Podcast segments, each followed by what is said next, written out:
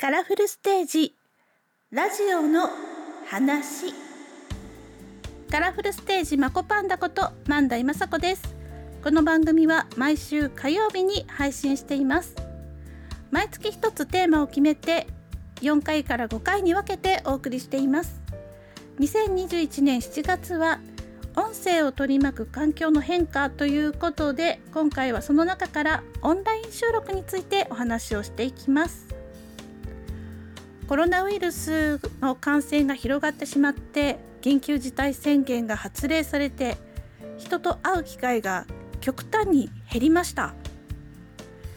そこで困ったのがどうやって収録するかなということ今まで対面だけで収録していたのでオンラインで収録をするという考えが全くなかったんですね。さてどうするかなどうしようかなと考えていたんですけれども一つアイデアが浮かんだのが番組に出ていただくパーソナリティの方何人かいらっしゃるんですけれどもその方に自分で音声を収録してもらってそれを送ってもらうという方法これならできると思ったんですよね。で中には対話でやっていらっしゃる方もいるのでいやー一人語りよりも対話の方がいいとなった時に頭を抱えてしまったわけですよ。ああどうしよう。どうしよう。どうやってやるよ。そういえばスカイプで録音ができたようなできなかったようなやったことはないけれどもと頭を抱えていたらですねまあねいろいろ調べてたんですけれどもある時にオンラインで講座を受けることがありました。それを受ける時に Zoom 初めて使ったんですね。その時に録画していますというふうになりましてああなるほどと。録画ができるということは録音ができるんじゃないかなと思ってそれでいろいろ調べてみましたらたまたま知り合った方に音声取れるよということを教えてもらいました。なので物は試しとリモート収録をやってみたんですね。で音を聞いてみたらまあまあいいっちゃいいかな。音は取れてるかな。編集をしてみたらいつもの編集と同じやり方ができなくてまあまあまあいいかなこれでも。という感じになったんですね。ただ何回かやってみて困ったなと思ったのがネットワーク環境にどうしても左右されてしまうというところ。これは自分の方もそうですけれどもリモートで収録している相手の環境にもどうしても左右されてしまう。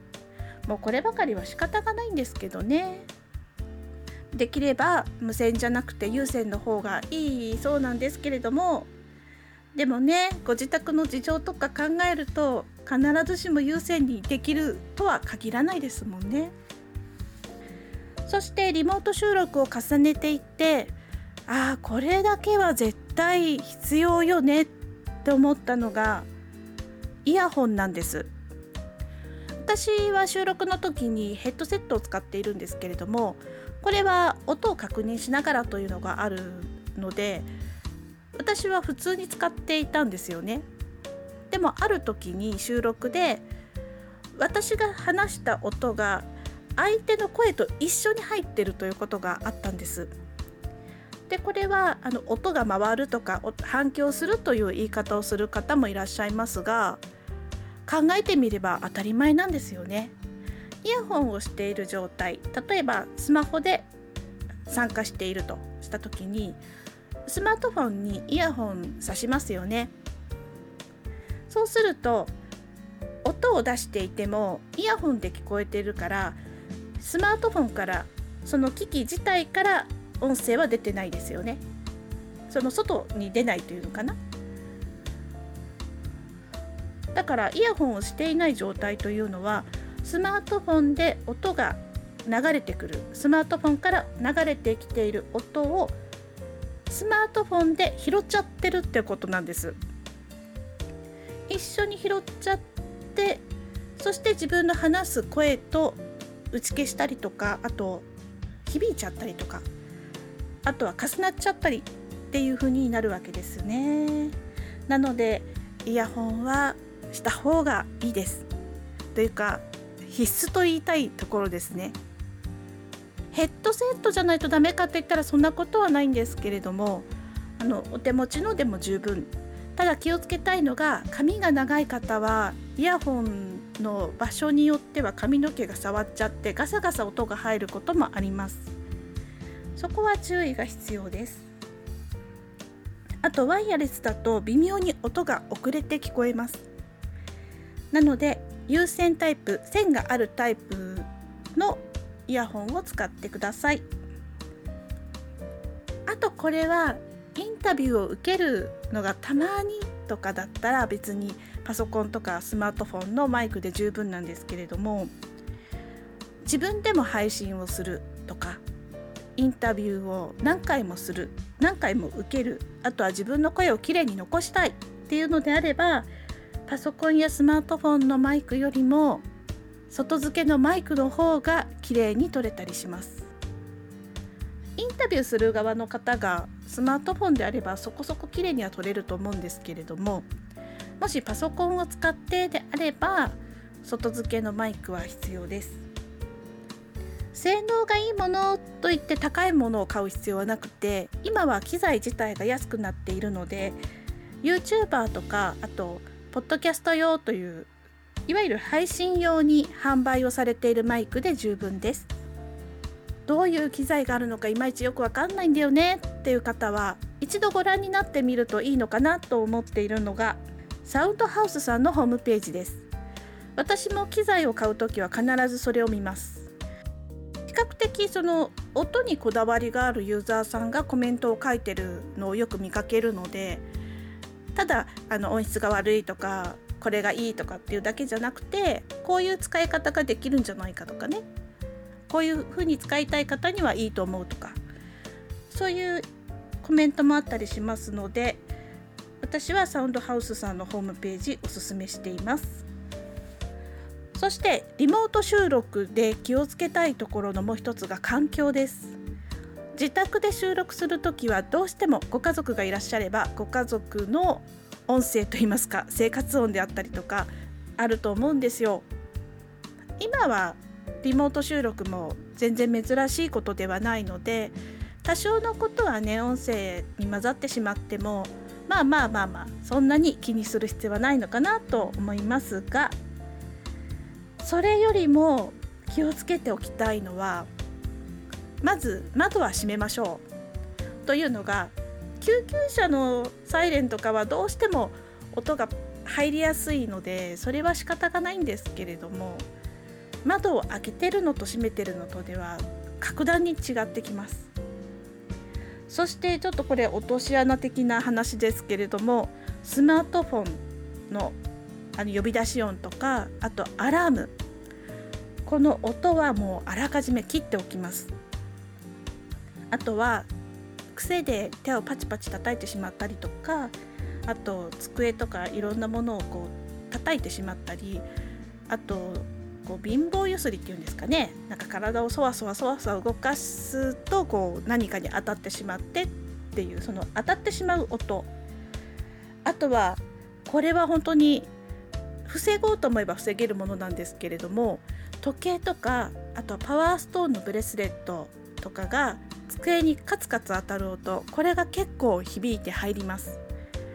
気になる方は外してしまった方がいいんじゃないかなと思います。私も収録の時はできるだけ外すようにしていますたまに忘れちゃうんですけどね、それでもね例えばご家族の誰かが入ってきちゃいましたとかワンちゃんが来ちゃいましたというのは、話に花を添えることもできますしまあまあある意味楽しいハプニングというふうに捉えることもできますよね。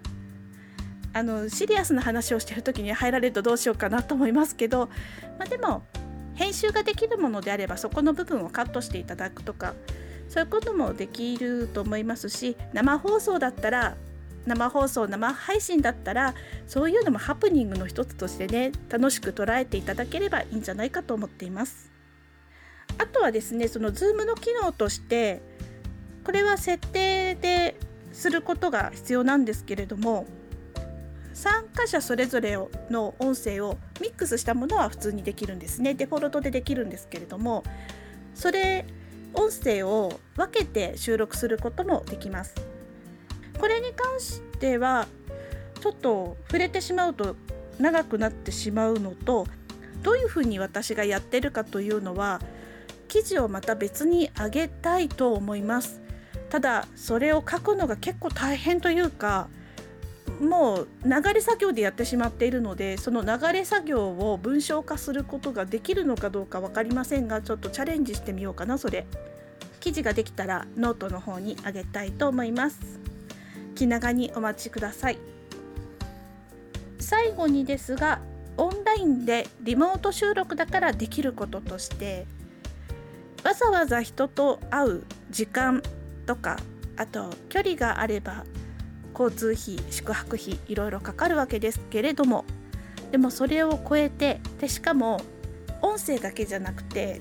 映像もありますから顔を見ながら全国どこでも場合によっては世界どこでも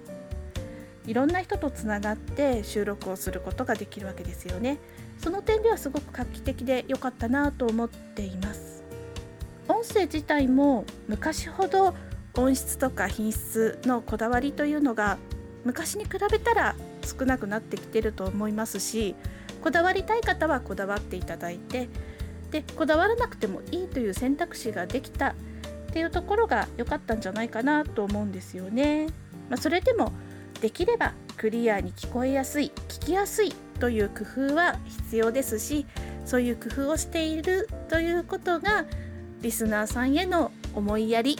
っていうところなんじゃないかなというところで今週のテーマといたします。この番組は毎週火曜日に配信しています。よかったら次回も聞いてください。ラジオの話で聞いてみたいことやご感想についてはマコパンダのツイッターやインスタグラムの投稿にコメントをいただけると嬉しいです。ラジオの話カラフルステージマコパンダこと万代雅子がお送りしました。